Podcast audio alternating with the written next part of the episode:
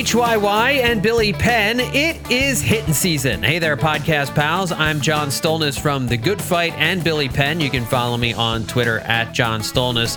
Coming up, as the Eagles season goes down the toilet, the Phillies could really grab the city by storm. We just await Dave Dombrowski to emerge from that bunker we've discussed and to Off to a great start.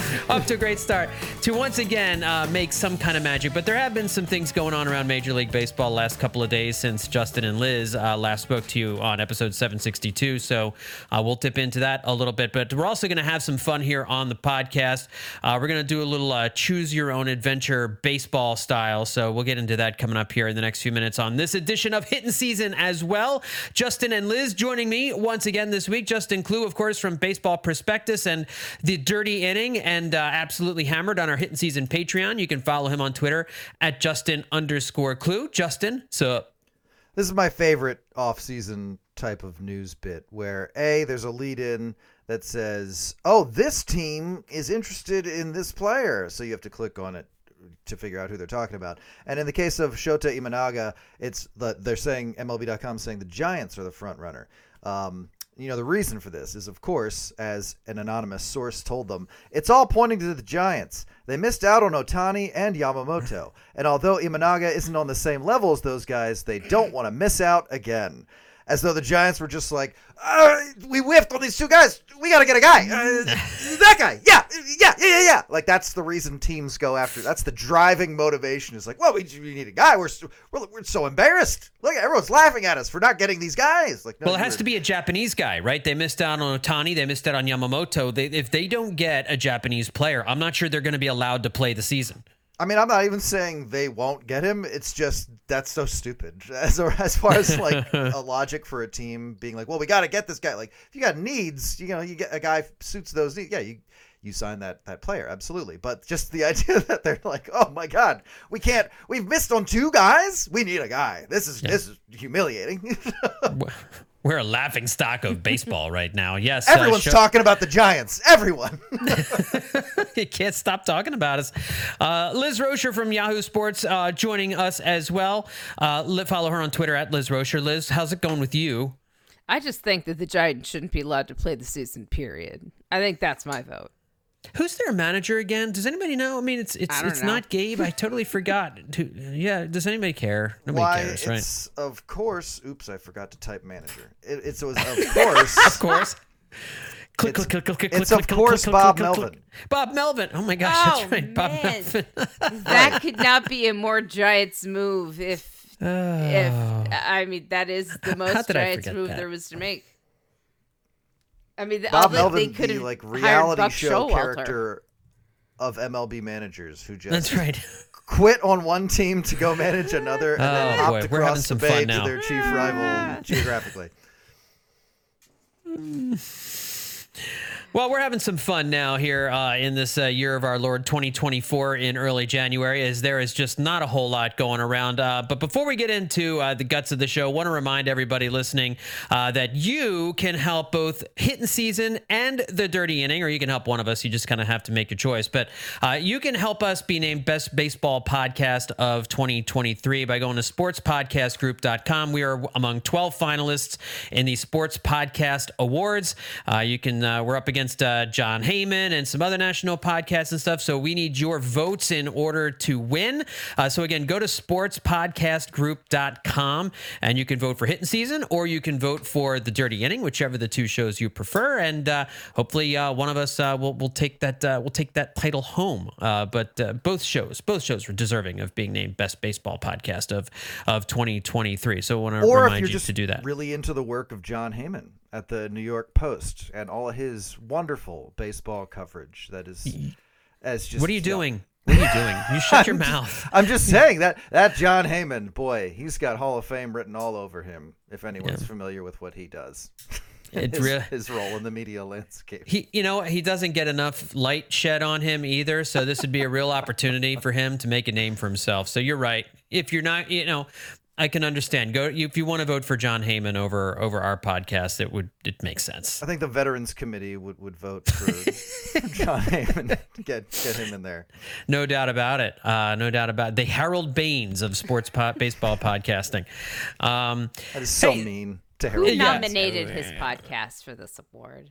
Was it Oh. him? Do you think it was him? I doubt he knows these awards exist. I'm sure it was a producer who was like, "Oh, yeah, the New York Post, I'm sure, got a notification from the sports podcast group, kind of how like we we got a notification about it, you know, that this was happening, and you know, I'm sure not every baseball podcast in America was was applying for this thing, so you know, um, but yeah, I just don't think- imagine the New York Post sending over like bags of like 1920 style bags of money with giant dollar signs on them over to sports podcast headquarters. You know, like the money bags monopoly guy. Like, let's go! It's time to make sure that our that Jon Heyman wins this award.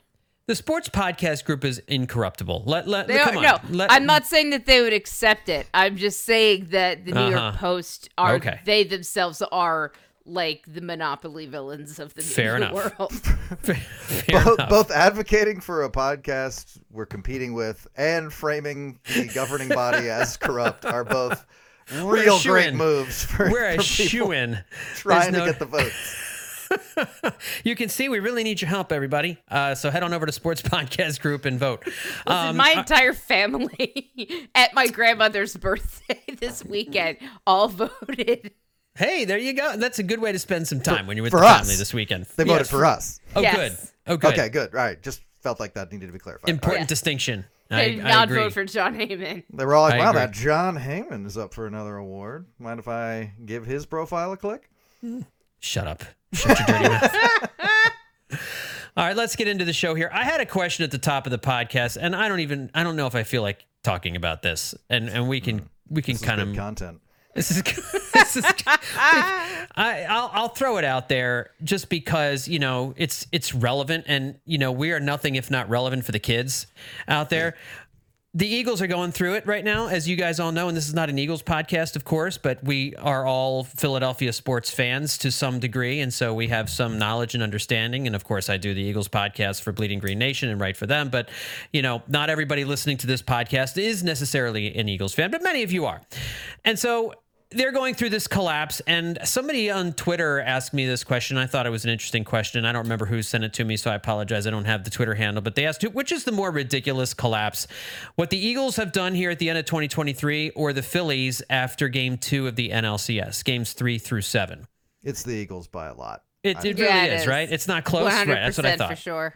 This has been going on for for weeks. It's been Oh, like a God. month and a half of a, of a collapse of a team that that well, no, they didn't look unbeatable, but they looked like they knew how to win. Ah, And but they- yeah, they they had don't they- they don't look like that anymore.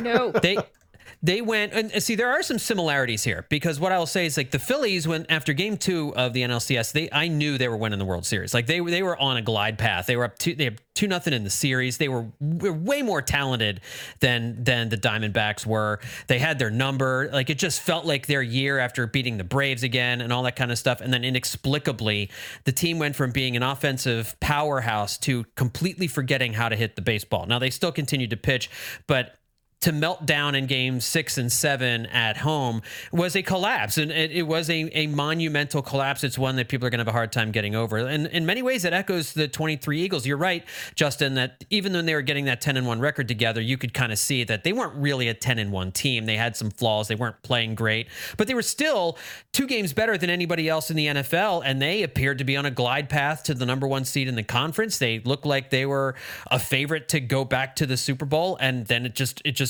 all fell apart in, you know, five games. And so it's really kind of a similar thing. In five games, the Eagles went from being a championship contender to looking like the season's over.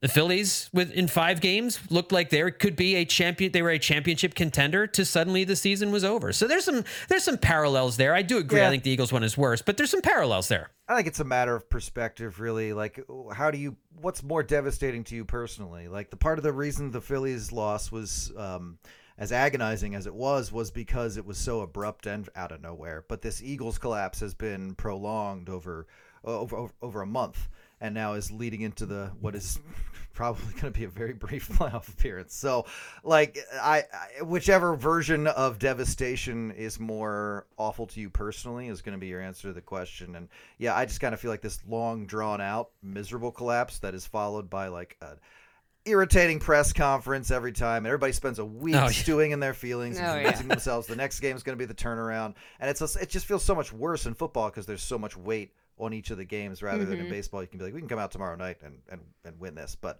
yeah, so I, I think it's. Are you more devastated by a light switch getting turned off when you thought it was going to be on, or or by getting you know dragged down the street? Like that, I feel like that's. Or I was gonna Those say, or options. watching like the electrical current burn through, you know, all the the uh, the wiring in your house all the way around. That's way better. Way to track the metaphor. That was better. Yeah, she she was. She was tracking the metaphor. I, I I agree with you. I think it does come down to actually, you know, which of these teams you care about more. You know, and I. For me, it's the Eagles and Phillies are always very close. They, throughout my life, they were very close. But the Phillies have always been the, the team I cared about the most. And you know, I think uh, as I'm as I'm reflecting back on this, I think the Phillies missing out on the World Series hurts more than the Eagles, whatever it is they're going through. Even though the Eagles are taking longer, uh, I think I was more emotionally invested in the Phillies getting back there, and their loss uh, in games losses in Game Six and Seven are more inexplicable to me. And the, those blown those blown saves and those blown games in uh, Game Three and Four. Um, are particularly painful, like the way they they lost those uh, th- that game specifically in, in Game Four. So I I think it's a, I think it really just does come down to which which team you care about more because both have a lot of similarities. But you're right, one was much quicker than the other, so it is kind of like ripping a band-aid off or having somebody try to chisel your band-aid off uh, over a long period of time. I'll be Um, honest, which- I just feel numb with the Eagles right now. I'm just Yeah. numb. Like it's it's just been a slowly building and instead of like exploding at the end of the season as it all falls apart, you know, flames everywhere. I'm just like, oh, oh at least at least now we're moving on to the next phase of whatever this is going to be. Yeah. Well, I know what my Billy Penn article is going to be about now from this podcast because, you know, I kind of fleshed this out now in real time. So uh, you can look forward to that, billypenn.com, where I'm going to explore the depths of our hell together. So we can definitely want to tell your friends about that one. Um, all right. You Let's can vote for uh, us for best baseball podcast. Best baseball podcast. Sports Podcast Awards. That's right. All right, let's talk about the let's talk about the Mets. I mean, we're just moving from from one great thing to the other. Uh, the Mets add middling starting pitcher Sean Manaea to their starting rotation, a two-year deal with an opt-out after this year if he's any good. Last season for the Giants in 37 games, he started 10 games for San Francisco. He went seven and six with a 4.44 ERA. So again, a, a pretty middling season for Sean Manaea, and he forms a new Mets super rotation, guys, headlined by Kodai Senga, who is a very good pitcher. Oft injured left hander Jose Quintana, Sean Manaea, Luis Severino, who five years ago would have probably been near the top of this rotation, and some guy named Adrian Houser as your Mets starting rotation. This is, Liz, this is not the Justin Verlander, Max Scherzer uh, Mets that we have come to, that we had come to expect to see last year. Quite a different starting rotation uh, for the New Yorkers heading into the 2024 season, and I'm not so sure this isn't the worst rotation in the division. Uh, I'm I'm enjoying it very much because this is this actually is according to their the Mets plan. They're just like, yeah, we don't plan. I think they they told Max Scherzer, yeah, we- we're kind of punting on 2024. Like, please do. The, Yeah. the Phillies have the Phillies have the playoffs to win. Sorry, you guys can be down over here. We're not going to worry about you at all. I'm like, yes, I, I, I'm. uh if it is the worst in the in the uh in the division, I'm thrilled because the Phillies have to play them a lot still. Yeah, I mean, Justin, I think you know, I don't know. Maybe the Nationals rotation isn't isn't quite as good, uh, I, but I do like I like their you know Josiah Gray and Mackenzie Gore have a chance to be really good starting pitchers for the Nationals. The rest of that rotation uh, could be a little bit uh, sketchy as the as the season goes along. But with the Mets, there's just aside for outside outside of uh, of Kodai Senga, who, who's very good, very very good starting pitcher. He is a, a, a good number one for them. Uh, none of those other guys scare me at all. No, I mean that's kind of how I'm measuring it. Like, eh, guys like Quintana, they're capable of, of putting up some solid numbers for a stretch that kind of maybe turn into a good season down the line. But you're right, Senga's really the the number one there, and uh, you know at the end of the day, no, these are not five guys that you're gonna like. Oh man, the Mets really have something cooking with the rotation, and and like Liz said, that that's sort of by design. I was gonna say, didn't they like formally announce they're not contending this year? But no, they told Max Scherzer they weren't, and then he formally announced that they weren't, and they said not till 2025, maybe 2026. So this is this is kind of how the Mets were going to go into 2024 uh, with a rotation that wasn't going to intimidate you with the hope that being that like you know maybe some guys in there wind up intimidating you because then they will be of value to the Mets but yeah this is uh this is not this is not a scary Mets team going into 2024 Yep, and, and, I know that a lot of people are looking at Manaea's uh, September numbers. They were better. He he was better in the second half. His September numbers were pretty good. Uh, but uh, signing a guy to a, a, a, deal like that and having him be your number three starter based on one good final month of the season where his uh, his fastball was a little bit little bit uptick in velocity, which again, you know, great, but we'll see. I, I it's certainly a move. It's certainly something the Mets have done, and uh, the Phillies will undoubtedly see Manaea uh, on numerous occasions this year, as uh, as well as the rest of the starting rotation. And it is nice uh, that the Mets are taking a gap year this year, uh, which will help out the Phils and the rest of the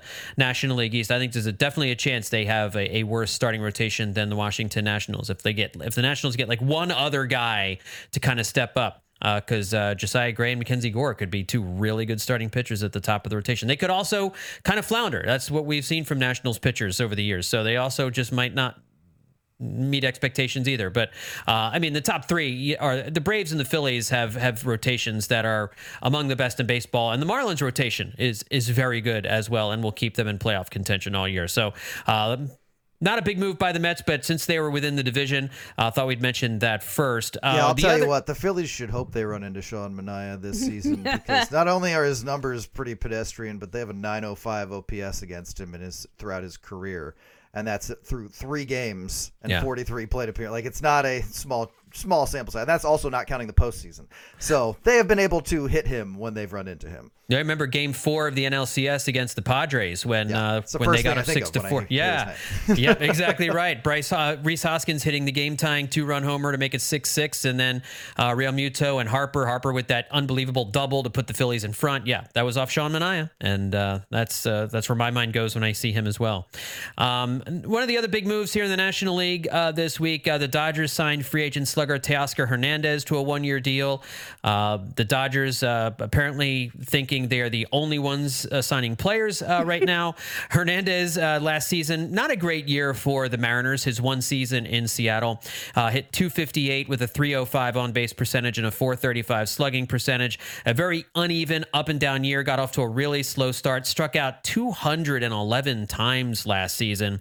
Uh, I know the Phillies, we've been talking about them wanting to possibly add an outfield bat, and you guys discussed all the reasons on the last episode uh, why the Phillies are reluctant to, to sign a guy who would take at bats away from Johan Rojas uh, because they really want Rojas to, to win that job and they want to give him every opportunity to do that, and they certainly don't want to block him. So Hernandez was not a guy who would be on the Phillies' radar, uh, even if they wanted to even if they didn't really care about blocking Johan Rojas, just with Liz, with the amount of times he strikes out and and the plate discipline issues that the Phillies already have, even though he gives you some power, that this was this would not have been a good fit for the Phillies. So I'm, I'm I don't care if the Dodgers signed him. Yeah, I'm pretty fine with it. Uh, it it didn't. I was just like, hey, the Dodgers are continuing to add players. Where in God's name are they putting them? That was my that was yeah. that was my initial response. I'm just like, do they have any more room? Like, my God. They've signed all the players to all of the jobs. I how how did they have any space left over? So I'm like, sure. Like I, he wasn't even on my radar, so he can go wherever he wants. Like everybody, my yeah. first thought was like, oh, so the Dodgers are just going to sign everyone, but that's not the Dodgers' fault. That's everyone else's fault. If you were a team and you had interest in Hernandez and you didn't get him, mm-hmm. that, that's that's a lot of that's on you. Like, yeah, the Dodgers might be able to offer more money than you're willing to offer, but if you really wanted him, you would you would have been able to find the resources to outbid them. And I'm mostly talking about how like repeatedly I feel like we've seen the Red Sox come forward after the Dodgers sign someone, and I just say the Dodgers because again, the Dodgers have made the lion's share of the signings this offseason. and the Red Sox just come forward with like their hat in their hands, Oliver Twist style, and they're just like, oh well we offered him this stupid deal he didn't want and i guess we just didn't get him. And everyone's like yeah you didn't get him because you offered him like two year 28 million dollar deal. Like it, that was just not gonna get it done with him. And they're like yeah well we're out here trying. You're like not really though. Not really. Yeah. so if you Sorry. want to these are the yeah like this is the dodgers market right now. If you wanted that guy and you got to compete with the dodgers well get ready to spend more than you wanted to Yeah, and I'm looking at the Dodgers depth chart that right now they have Chris Taylor as their starting left fielder, James Outman is their starting center fielder, and Manny Margot as their starting right fielder, uh, with Jason Heyward in the mix uh, at at those different positions. So they putting Teoscar in in left field makes some sense because that's not a very strong hitting outfield. Chris Taylor, Outman, Heyward, Margot. There, there's not a lot of offense in those different spots, uh, and you're not going to. I mean, Mo Tani is your designated hitter, so uh, Hernandez is not getting any DH at bats. So uh, I can see why the Dodgers went in this direction. Um, you know, they they needed they actually needed another bat, and my guess is that Chris Taylor moves into like a super utility role and bounces all around uh, the field. Plays he's a backup at every position on their depth chart, so um, it's I, I guess that's what they're going to do. But again, it doesn't really. I don't know that it really affects the Phillies all that much because they're not going to see the Dodgers uh, a whole lot until uh, hopefully until the, the the playoffs. And you know, I don't know that Hernandez is going to anything any more than a platoon player for them. He might only just hit left-handed pitching. So. Um, yeah, this is this is uh, this is the lukewarm stove, gang. Um, sorry, there's just there's not a whole lot else out there. The, the one Phillies rumor that we ran across over the last couple of days uh, was Jon Morosi from MLB Network saying that, and this is th- I, I, this isn't even a rumor. This is just kind of John Jon Morosi daydreaming. I don't I don't know what this is, but he he went on TV and said he likes Marcus Stroman as a fit for the Phillies. Stroman, I, what is he he? Cool, I like a lot thanks, of think things. about think about that phrasing I like a lot of things. nothing I, I like, like Shohei Otani on the Phillies. Guess what? It, I like him as a fit for the Phillies. So you're just saying, oh, he makes sense with the Phillies, which objectively he does not. So, no, he doesn't uh, make any sense. Not even He- a little bit. Because I, I don't and I was mentioning this a little bit before we, we, we came on the air. The, but just be the Phillies needed a starting pitcher at the start of the offseason and they re-signed Aaron Nola. Their five-man rotation is set. There's there's no doubt they want some depth. They want to get like another Michael Lorenzen or something like that. I wouldn't even care if they got Lorenzen back again to, to fill in that sixth starter bullpen type guy. That, that's fine. I don't care they went after Yamamoto because it was a special case. 25-year-old Japanese phenom that maybe you could you could get. You don't normally get a 25-year-old ace starting pitcher made available to you. So you make a special exception. I don't know what they would have done with the rotation at that point if they try to trade Taijuan Walker, if they try to trade Cristopher Sanchez or what may go to six man. I don't know. But the Phillies did getting a a Marcus Stroman like player who is an injury prone pitcher. He went to the All Star team, All Star game last year, thanks to a, a 9 and 6, 2.96 ERA in the first half with 19 starts. In the second half, he was injured most of the year. Six starts after the injury, had an 8.63 ERA. Uh, where, where is who's he bumping out of the rotation? Like how how how do you like him as a fit for the Phillies? There's no fit. There's no fit here at all with the Phillies. It doesn't unless you're trading Taijuan Walker and and slapping him in. But Justin, as you mentioned before we we came on the air, that's like that that's that's not an improvement. That's a that's a lateral move. I I, I don't it, it, I don't get it. I don't I don't understand it. The Phillies having starting pitching on their shopping list is just a relic from the pre Aaron Nola signing part of the offseason, I think. Like it's just, everyone was thinking ahead. I a lot of people thought they weren't going to re-sign him, so they were looking ahead to like Blake Snell and Jordan Montgomery, and we talked about those options on this show. But then you know people went a little galaxy brain with it and started thinking about other starting pitching options, and then whoop, you turn around and they no, they re-signed Aaron Nola, so none of that's really that's all a moot point at that point. Uh, and so Morosi's just I feel like kind of expanding on that now obsolete offseason narrative that the Phillies were on the hunt for a bunch of starting pitching. And that's just I don't think that's where they're focused right now. I mean, you can always use more pitching, but what he's talking about is more like, "Oh, we have a gap we need to fill." And it doesn't I don't know. I don't think the Phillies at least feel they have that gap. Yeah. No, I, I don't. They don't. I, and and I, the pitcher they're looking for, and Dave Dombrowski has said this is is a guy right now who is looking for a job in a starting rotation, like Sean Manaea, right? Like Marcus Stroman. They they want to jet. They want a, a, to pitch every fifth day, and the Phillies want a guy who is going to go through the league and, and get offers and, and pitch himself, but then realize, like, hey, that job's not out there for me. So I need to take like a number six starter job. I need to go someplace like Philadelphia, where if there's an injury in the rotation, which there certainly will be in 2024, somebody is going to miss time in 2024 that you can get your opportunity and that you can go pitch and maybe pitch for a playoff team, a, a, pennant contender, whatever whatever it might be. But those those opportunities have to dry up first, and that's what Dave Dombrowski is waiting for before he goes and gets a starting pitcher like the one that he's looking for. But somebody like Marcus Stroman should be a number four, number five starter every every fifth day. If Stroman's still hanging out in late February and you can get him for a million and million, you know, four million dollars on a one year deal, I don't think that's going to be anything like what he's going to get. But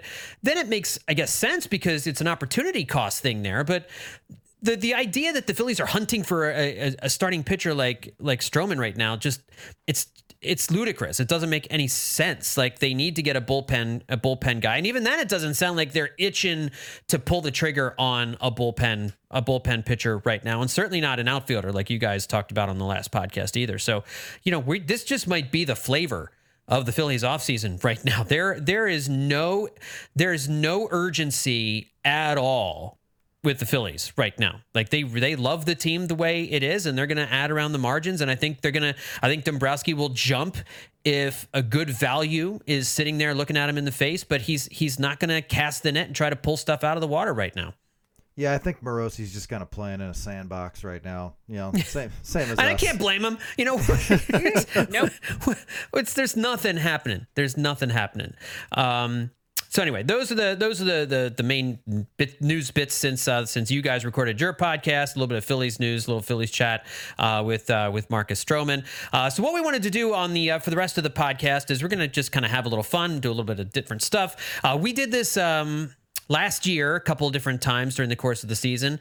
Uh, Liz has a pretty great uh, baseball choose your own adventure book. And uh, last year, Justin and I failed miserably at trying to navigate our way to a happy ending uh, mm. through the book that she was reading last time, even though I, like I we nailed it. I feel like we nailed it, though. I feel like our that. decisions were sound. Uh, clearly, this author doesn't know a thing about baseball. Nevertheless, um, maybe we need to we need to reorient our minds and think like an idiot, Justin. We have to we have to be idiot brains, and then hard. maybe we'll get to the end here.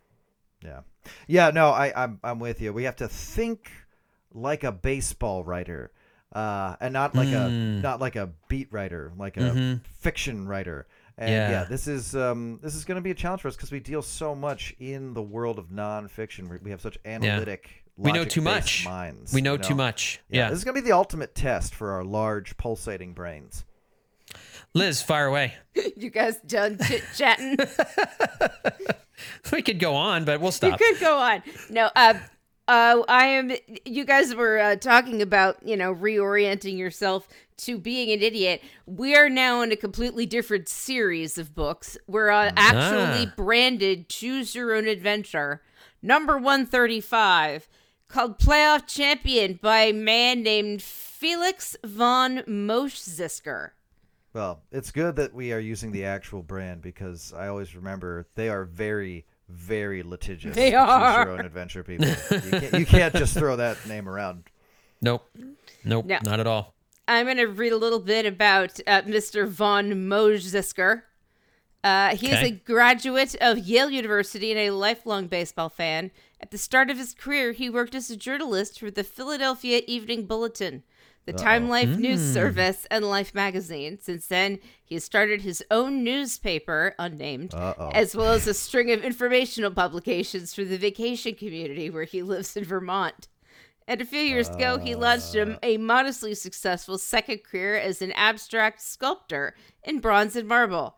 He is a bicyclist in summer and a skier in winter. He lives in Vermont. I'm guessing he smokes weed. No. Well, and when did this book come out? Uh, 1993. All right, so he could still be alive. I mean, I most of the choose your own adventure books I see when like when I go to a used bookstore, they're from like 1978 or 84 or whatever. So I guess that's not that long ago, but a lot of those uh, authors are not with us anymore. But I, I'm hoping this gentleman is is a Phillies fan. He's from Philadelphia. It sounds like he likes baseball. Obviously, he did a baseball chooser and adventure. I'd like to think that this gentleman is a listener to the podcast. Real quick, non sequitur. Liz, you mentioned him being a sculptor, and I just wanted to uh, tell you guys because I found this information out in the past week, and I need to share it. That uh, Mets owner Steve Cohen is a is a art collector, very intense art collector. Did you know he owns a head sculpture made of frozen blood? Hey, that's that's awful. That's wild. Yeah, yeah. It's the sculptor's own blood, I believe. Oh my gosh. Oh, well, it's, Yeah. if it's his own blood. I mean, that's fine. Oh no, yeah, no, there's better. nothing about that. That's fine. I think that's pr- still pretty bad. You're right that he's. It's good he wasn't out I there collecting the blood. Fast. No, no, that's sadistic. I'm sorry. Blood. I mean, maybe I- It's I, his gotta, own. I gotta know more. It's not like he took it for people while they were sleeping. Why did you assume that's what I meant? I just wonder how much blood we're talking about here. Like, is it? I I'm. yeah, you're right. Is it solid? Is it like? I mean, like I'm imagining like an ice sculpture made entirely of like a person's blood, and that's that can't be right because that's like, No, it's That's just the head. that, but that's still multiple people's worth of blood. Like, there's just there's no amount. I it, so it has to be something else. I don't. You're right. I guess I'm- we're just trusting him when he says it's all my blood, guys. Don't worry. And we're like, yeah, fair enough. Yeah. I mean, we're not going to check, so go for it. No. Yeah. This has Anyway. nothing to do with the book What we're were we going to read. talking way, about? What but were we yeah. No, just just felt like I had to share that because that seems important. I don't know. It was Feels- important. Thank you for sharing. It's like the only reason people aren't always talking about that is because not enough people know about it. I think I think that's you're right. true. We're getting the word out, which is important. Yes. All right. Are we ready We're ready. for playoff champion? I'm ready. You so this book can't be about the Phillies then. no Not not in the. It's not in the 90s. No. You are the best catcher your school's baseball team, the Winona Cougars, has had in a long time. Opposite of my real life experience. You are also one of the best hitters on the team.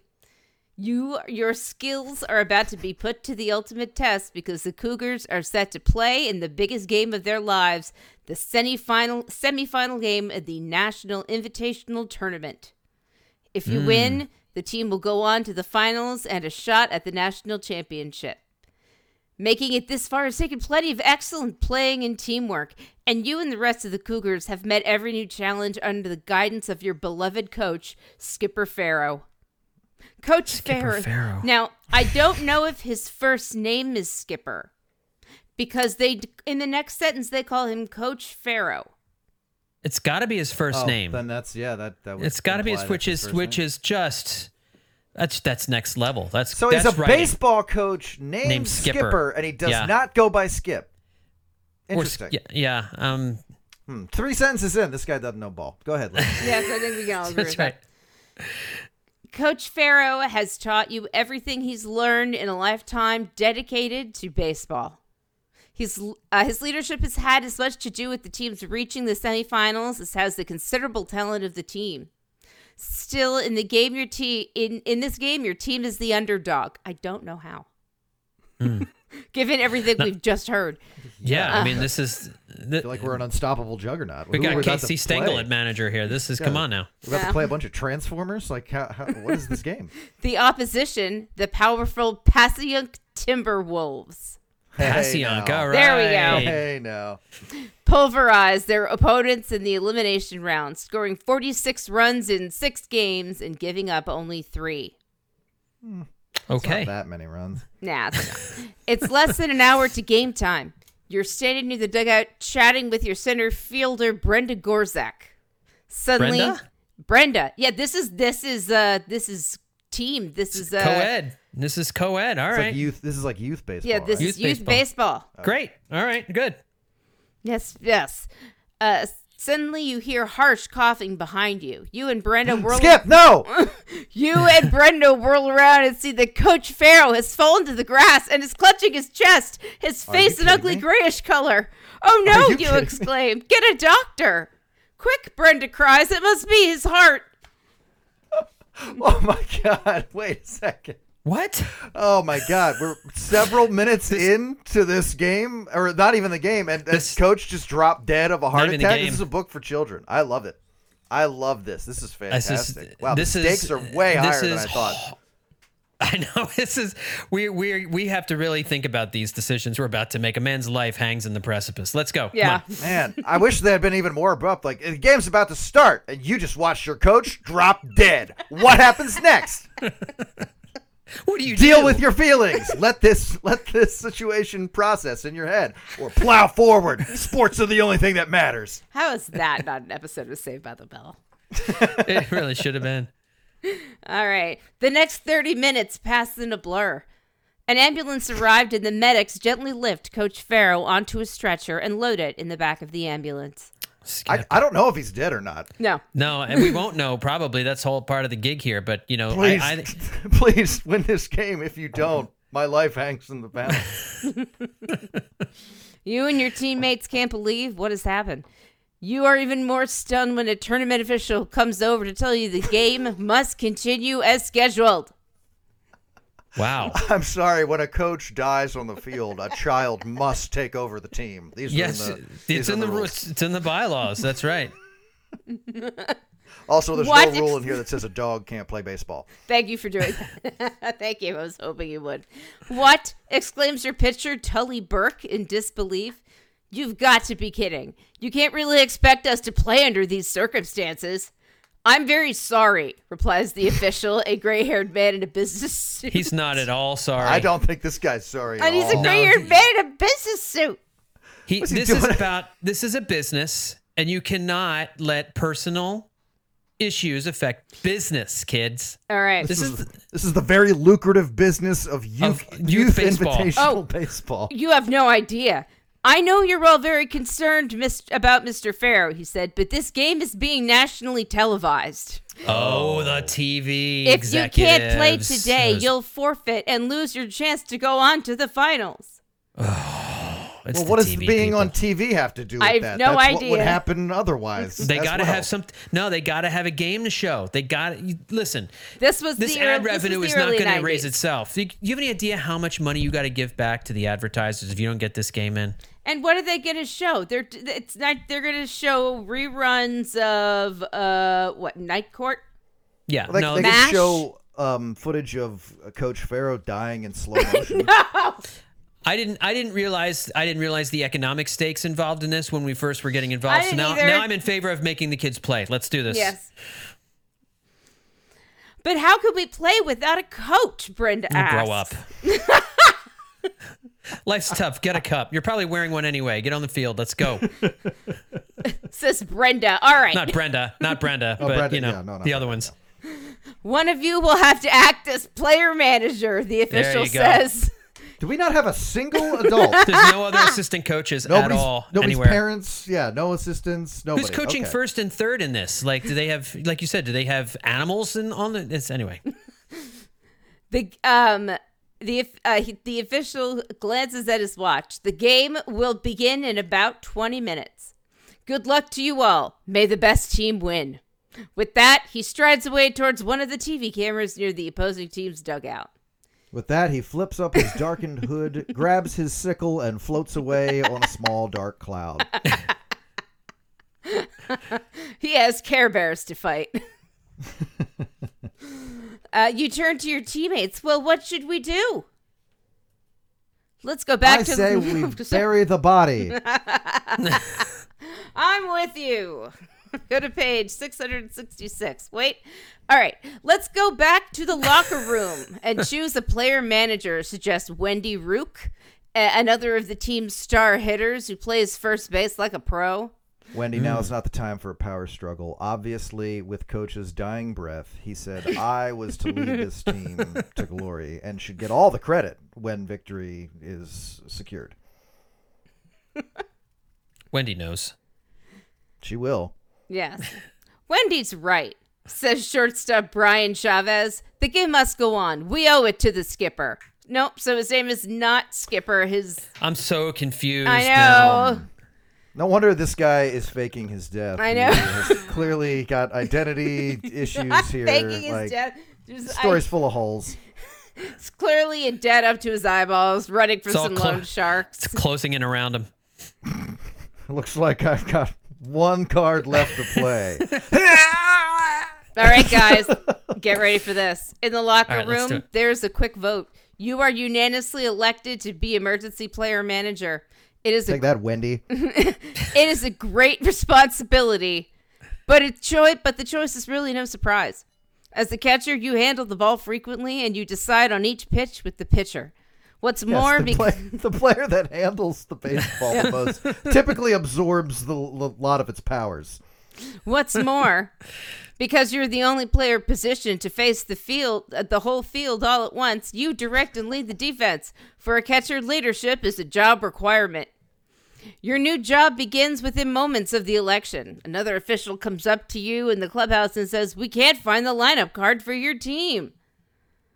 It must have been in Mr. Farrow's pocket when they took him to the hospital. Oh. fourth fourth different name this guy has been called, for the record, if anybody's keeping track. I'll take care of it, you say. Now returning to page 17. I'll Okay. take care of it. Listen, I see the whole field, the whole game. I know the lineup. Trust me, I've handled a lot of baseballs in my life. I'm 12. Eh, There is no indication how old these children are, really. I hope they're all in their 40s. Yep, me too. But you know that coming up with a starting lineup won't be that easy. The pitcher for the Timberwolves is the dangerous Claude Hackmore. C L A U D E. Claude Hackmore. Claude. Hackmore. You've heard that he has an overwhelming slider and a split fingered fastball that drops like an anvil the instant it crosses the plate.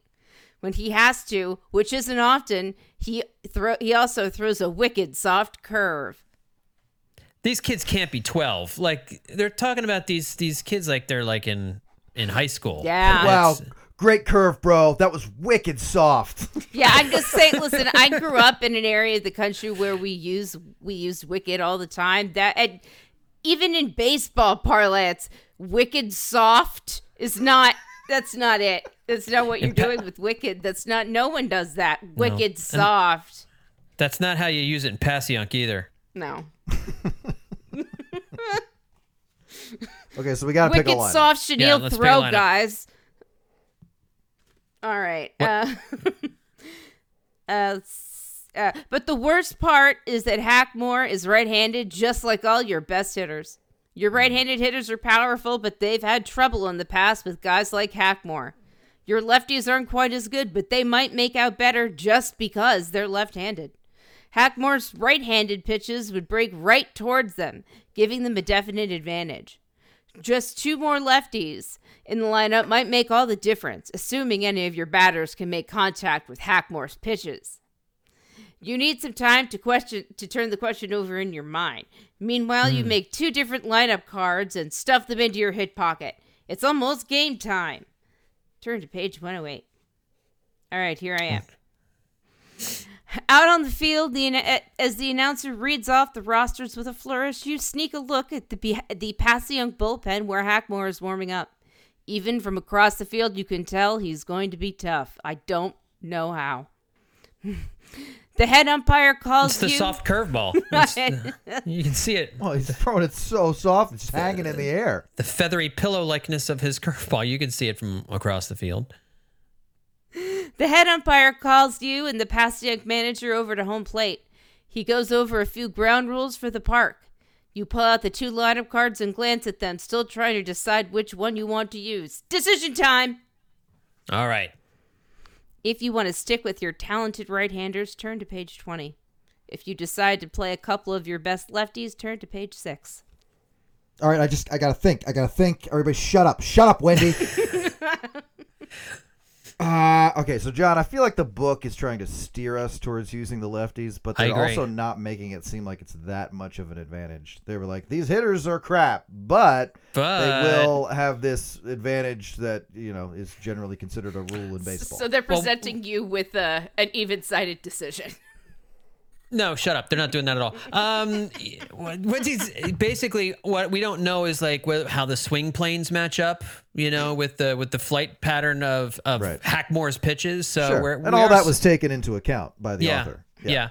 Um, you're right. I think they're trying to get us to say put in the lefty hitters. I don't want to. I, I would. I want to keep. I was going to say the same thing. I think we should keep our regular lineup. Keep the righties in, and dance with the guys at brung you. I'm going. I, I'm going 93 Jim Fregosi here. I think, and that worked out really well. So I think we should. I think we should do that. Yep. All aboard. Let's do it. Let's, Let's run this it. train straight into a wall. Let's do it, guys. All right, you decide to stick with your right-handed power lineup. After you Suddenly, the sound of coughing is heard behind you. after you give the card to the umpire, you head back down the dugout stairs uh, to strap on your catcher's gear. Pass the unk bats first. Ready to go? You ask Tully as the two of you head out of the dugout together. Ready as thou'll ever be, he replies confidently. You're glad to see that Tully is in good spirits. Batters have a hard time getting a hit when Tully's on his game.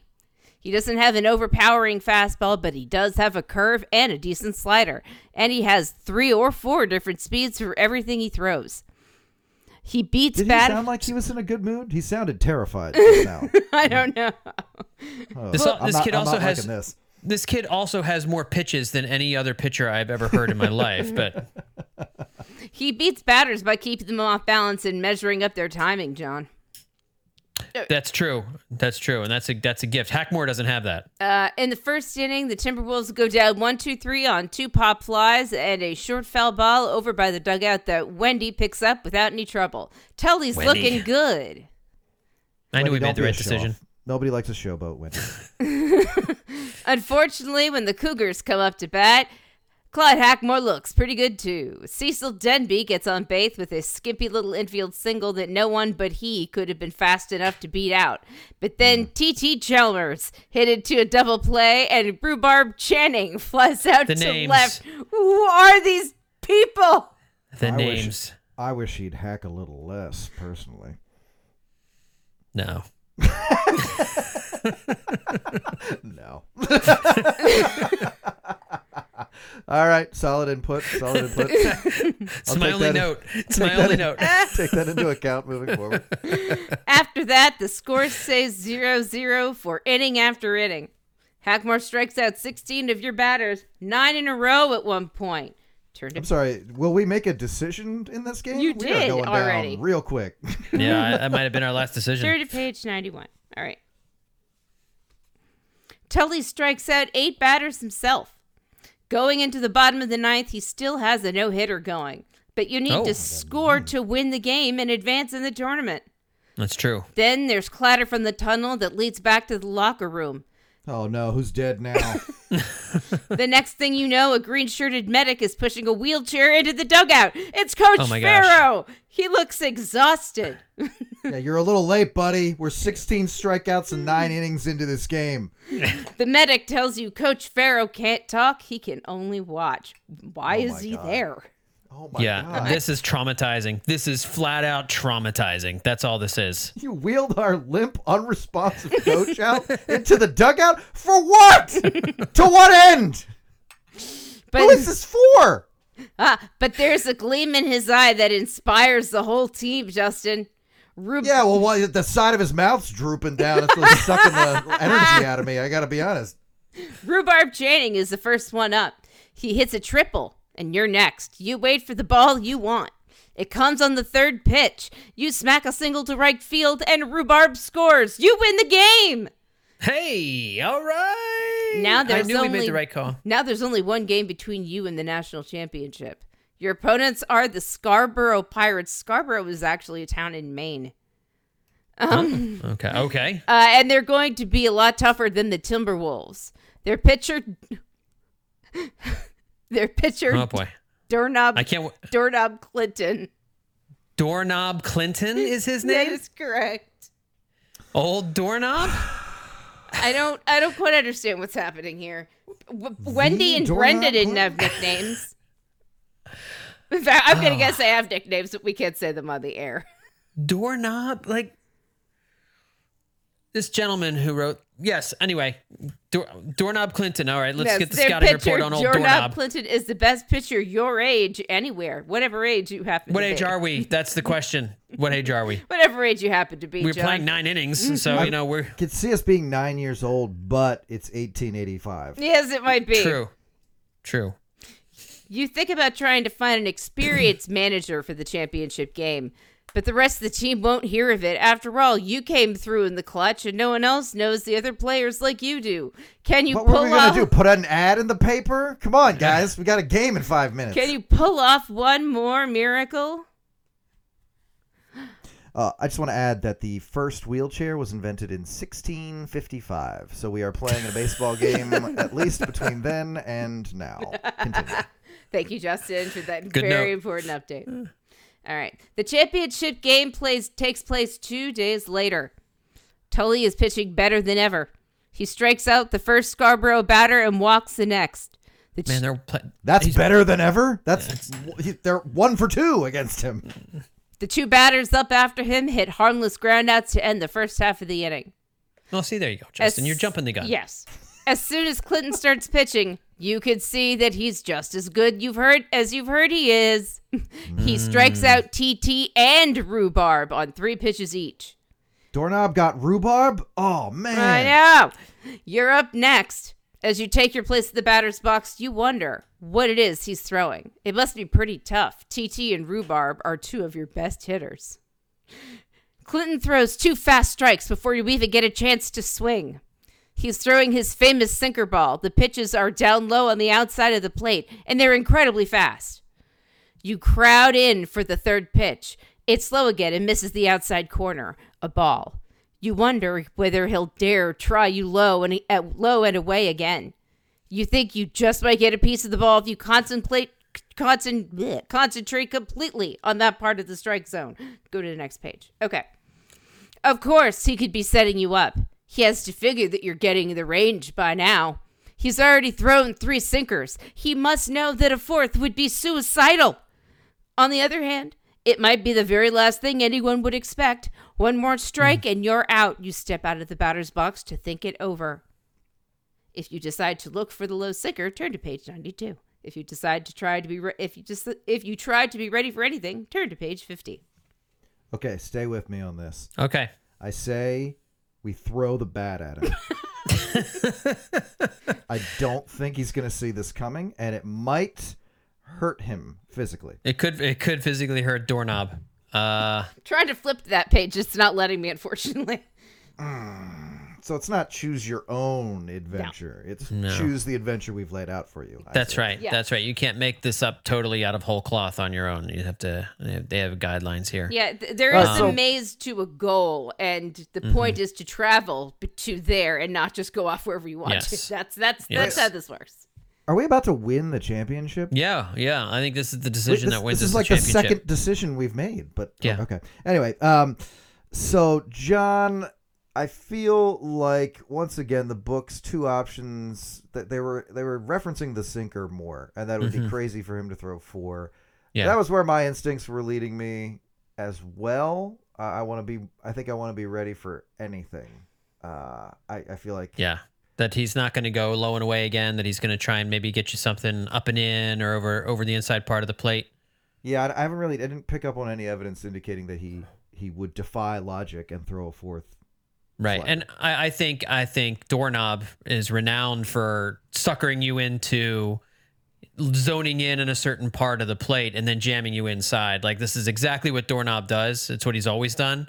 Yeah. Um, and so I feel I agree. I think if we, I think I, th- I think we I don't think we concentrate on, on low and outside. I think we make Doorknob challenge us here and, and not go fishing. I agree. Nick, or uh, I'm sorry, Liz. Can you tell? Um, can you tell Doorknob? Have us whisper "knock knock" right before we swing at this next pitch. Can you? Can you tell him that? Uh, sure. I don't know how he'd Thank you. hear it though Thanks. if he's just whispering. Um, That's your problem. So what are we doing? We're go- we're going to try We're to be ready. establishing a brand. We're- Oh, you mean with this? adventure, yeah. Um, yeah, I think we're gonna be ready for anything. Ready All for right. anything. Let's see. Turn to page 50. I'm doing it. I'm here at page 50. Certain that there's no way Clinton would dare throw the same pitch four times in a row. You step back into the batter's box.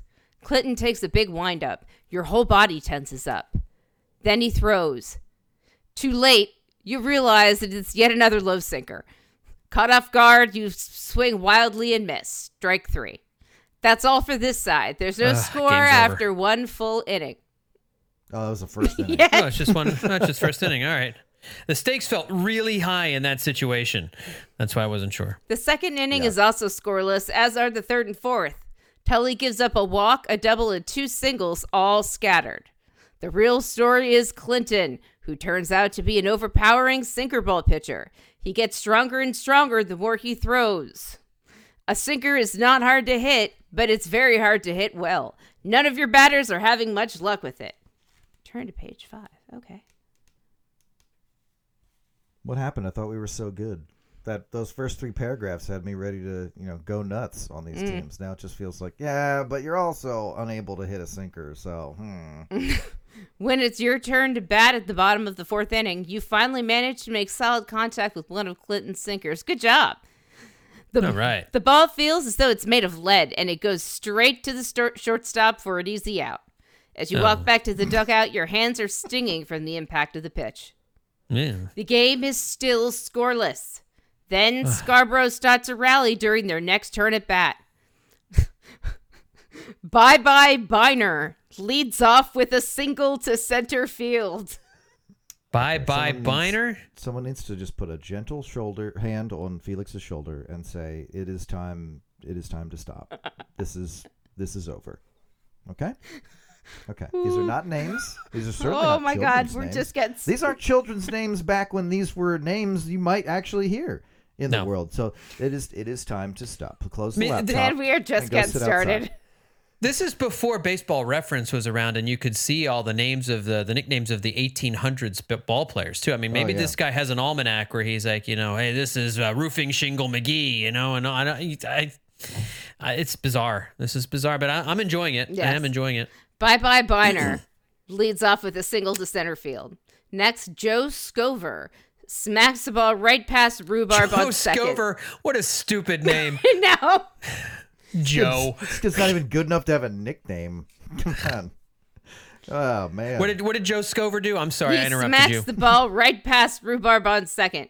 Your center, All right. your center fielder Byron Buckaloo scoops it up on second on the second bounce. Meanwhile, Biner takes second. Two one and no outs. The Scarborough manager is standing in front of the dugout with one foot on the top step. He wipes his shin, claps his hands twice, and tugs the ball of his cap. Hmm. Out on I want to get in this guy's face, like aggressively. Ah. Liz, get him, get get me over there. Out on second base, Biter kicks the dirt and dusts off his hands. It looks as though they're making signs. Good dog McGee is that bat now. No. No. I have no words. Good dog McGee is at bat This- now. These aren't even. These are. I'll get. I'll give you rhubarb and doorknob. Like, sure, those could have been nicknames. Good dog. No, and I know. I know. In real life, there's like the wild elk of the Osage and like you know, death to flying things, and these were actual nicknames. Fine, but like, good dog is not. I don't. That's that's just. That's It's a bridge too writing. far. It's a bridge too writing. far. It's a bridge too far. yes. McGee is at bat now. He's looking back at his dugout. This might be a bunt. It is. McGee hits a beautiful drag bunt that stops dead four feet out from the plate near the third baseline. You grab it and throw him out at first, but the runners advance to second and third. One away. Turn to page. They keep setting these up like they're going to be decisions, and then the car just kind of drives itself. I was just pre- I was preparing to figure out like, are they signaling bunt? Do I do I want to pick up on that? Hey, let's ask Skip. All right, we can't because his brain's not He's working. dead now. I need to find the other book because that is definitely more technical. This is a choose your own adventure book. This is definitely not a sports sports your own adventure. Anyway, we've got a decision now. Uh, Oh. All right. the next batter up is Oh, hit me with it. Come on. Bad Dog McGee. Yeah, bad dog McGee. I see a bad dog hitting. seventh in the Pirates batting order and a decent hitter. That gives you a choice. You can have Tully walk him intentionally and load the bases. With the two weakest hitters coming up, you'll have a pretty good chance of getting out of the inning. Or you can have Tully throw him a bunch of borderline pitches and see if he swings. If he strikes out, so much the better. If he walks, it's not the end of the world. Of course, if he hits, you give you give up one run, maybe even two runs. If you have Tully pitch to him, go to page 11. If you signal for a walk, turn to page 58. First Justin- of all, this yeah. guy's nickname is Bad Dog, Yes. but he, he's only a decent hitter. How did he get that nickname? That seems okay. Whatever. Well, they got a kid on the team named Mad Dog, and he's he hits like 565. Like he's wildly good. Well, I say, uh, I say we walk him. Yep, that's exactly what I was going to say. Put him on. All right. Turning, Force out at any base, maybe get the double play. turning to page 58. I mean, this is Tully we're talking about here. Tully Tully gets ground balls. I feel like I feel pretty good about this. All right. You signal for Tully to walk, bad dog. He does, and the bases are low- loaded. Daryl Vooch is up next. I'm sorry, I'm in love with some of these names. uh, he, he hits it to a double play to end the inning. There you go. yeah, yeah, yeah, right, right. All right. The next couple Should of we- innings. Oops, sorry. Go ahead, John. No, that's right. Go ahead. The next couple of innings are a story of frustration. You watch helplessly as Clinton strikes out Brian, Wendy, and Brenda. This is normal people with normal names. Uh, the side, uh, the side Why after don't the this, girls have nicknames? I'm sorry, I got to know. Why don't the girls have nicknames? and the Latino guy. I don't know. yeah, like what a Wild Sally, or you know, or or, or Wicked Wendy, or something. You know, like give give give the girls a nickname too. This is not okay. It's 1993. If they have All nicknames, I'm pretty sure we don't want to know them, or they couldn't put them in a choose your own adventure book. Fair enough. Or they're just like the the girl, like the capital G there. girl. Like that's her personality on the team. It's like, oh, and then there's a girl. There's a girl. Yeah. yeah, there's a girl player. Right. The side after this goes down in order also. Clinton has now retired 12 batters in a row and not a ball has been hit out of the infield. Guys, I think their uh, their offense is having some trouble. It looks like there's been not a lot of scoring in No. these last two games. Um, and I do think that uh, maybe if the old guy hadn't died or at least gone into a vegetative state, uh, maybe the offense would be rolling a little bit better here. Yeah, but can we get his handler to pick up his loose arms and just kind of wiggle him and wiggle him in the air like he's alive? I mean, the only reason the only reason they won the last game was when they wheeled him into the dugout. Maybe that's what we're waiting on I know, for another appearance. Go ahead. They can wheel him out onto the field and just dump him, dump him out there. See if that does anything. Heap. Cover him with baseballs and hope their life-giving powers bring him back from the brink. now it's your chance, coach. oh, okay. As you walk out to the field to begin the eighth inning, Brian falls into step beside you. That Clinton guy is the machine, he says. I've never seen anything like him outside of the majors. You're telling Uh, me, also, you say. also, coach is definitely dead, right? We all know that. I think so. Last I saw him, he was in the dugout at that other that other stadium for the game. Think anybody picked him up ever? Or They picked up the bullpen phone and was acting like he was using it. It was uh, it disgusting. was pretty sad. uh, you're telling me, you say, thinking of um, thinking of that leaden sinker you hit in the fourth inning. We've really got to keep our defense tight. Sooner or later, w- uh, one of us will figure out how to hit his pitches. Brian nods. Then we'll show those pirates who's boss around here. Yeah. Should have done a better reading on that, but I could not believe what I was reading. All right. Excuse me. Then we'll show those pirates who's boss around here. He claps you on the shoulder and jogs out to his position at shortstop.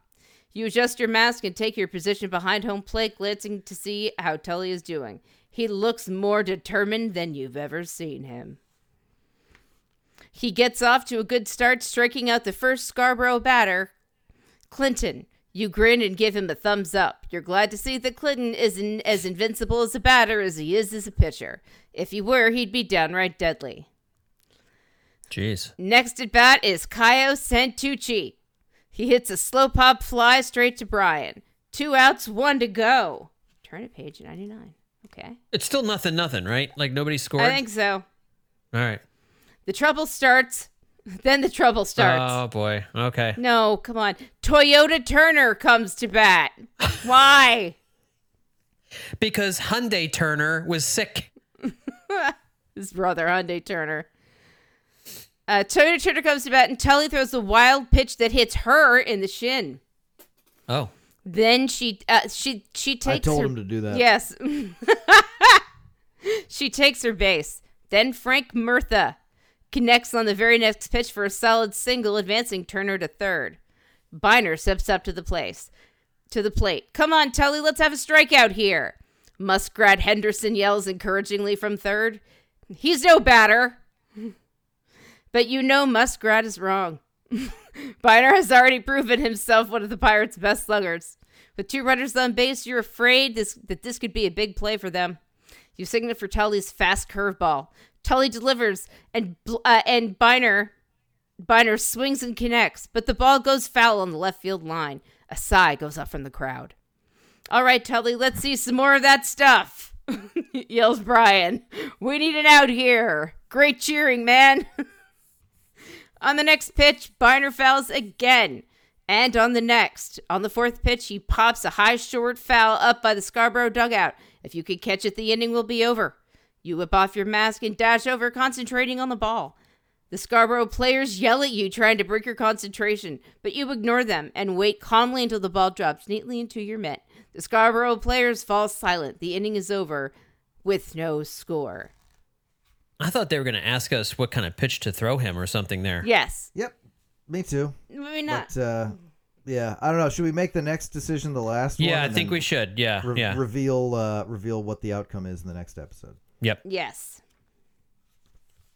All right. What page was I supposed to turn to? That's a great Uh, question. You are the only one who can see the book. I am the only one who can see the book. I'd throw a number out there, but I'm not sure it would be helpful. All right. By the end of the eighth inning, Clinton has retired 15 of your bat- of your batters in a row. As long as he's on the mound, there doesn't seem to be much hope for your team. Despite your earlier optimism, nobody seems to be figuring out how to hit his vicious pitches. Vooch hits a long fly out to Brenda in center field to start the top of the ninth. That brings Clinton to the plate. Since he's obviously not much of a hitter, you figure the easiest thing would be to strike him out on three straight fastballs. But fastballs take a lot of effort and they've never been Tully's strong point. He's pitched eight long innings, and you're afraid he might be starting to tire. You signal for a fastball anyway. It goes wide. Ball one. Now you're really beginning to worry that that tiring Tully, that a tiring Tully might start missing the plate if you keep asking him for fastballs. You don't want to take the chance of walking Clinton with only one out at the top of the Pirates' order on its way. On the other hand, you also don't want to risk having him get the big hit on an easier pitch. Tully is looking at you expectantly, waiting for your signal. If you keep signaling for fastballs, turn to page 97. If you signal for a knuckleball instead, turn to page 88. I'm not throwing a fastball when he's coming that far off the Yeah. plate. Yeah, I'm with you. We'll do knuckleball. Let's throw a knuckleball, and we'll see. Next time, Liz, we'll we'll see how it uh, how it all shakes out. Yes, indeed, we will. Actually, let's just All look right. at- Well, that's uh, that was some good story time right there. Some a good way to fill out the podcast here as we uh, uh, come around the fire together here during the the hot stove and just uh, and delve into some of the the great sports writing of our time. Uh, what's this guy's name again? Who wrote this book? Uh, Felix von Mojzisker. Felix, we know you listen to the podcast. You're obviously a Phillies fan, a big baseball fan from the Philadelphia area. We're mocking your names a little bit, but we do appreciate you listening to the podcast and providing us with content tonight. Uh, all right, that's some final thoughts before we wrap up here. Justin, any final thoughts from you? Uh, Phillies Caravan's gonna be going on tour, and the names for announcers gonna be Rob Thomson, or Orion Kerkering, and Brandon Marsh. So if you want to be in the same room as a howling man, uh, I would say go go check that out. Sounds like a lot of fun. Which Yeah, one and go be see Brandon? Marsh, too. knows? Yeah, and go see Brandon Marsh too. Yeah, um, I just like to picture Rob Thomson howling out loud just for no apparent reason whatsoever. Uh, Liz, any final thoughts? I got nothing today. My brain is all empty after reading all of that Choose Your Own Adventure.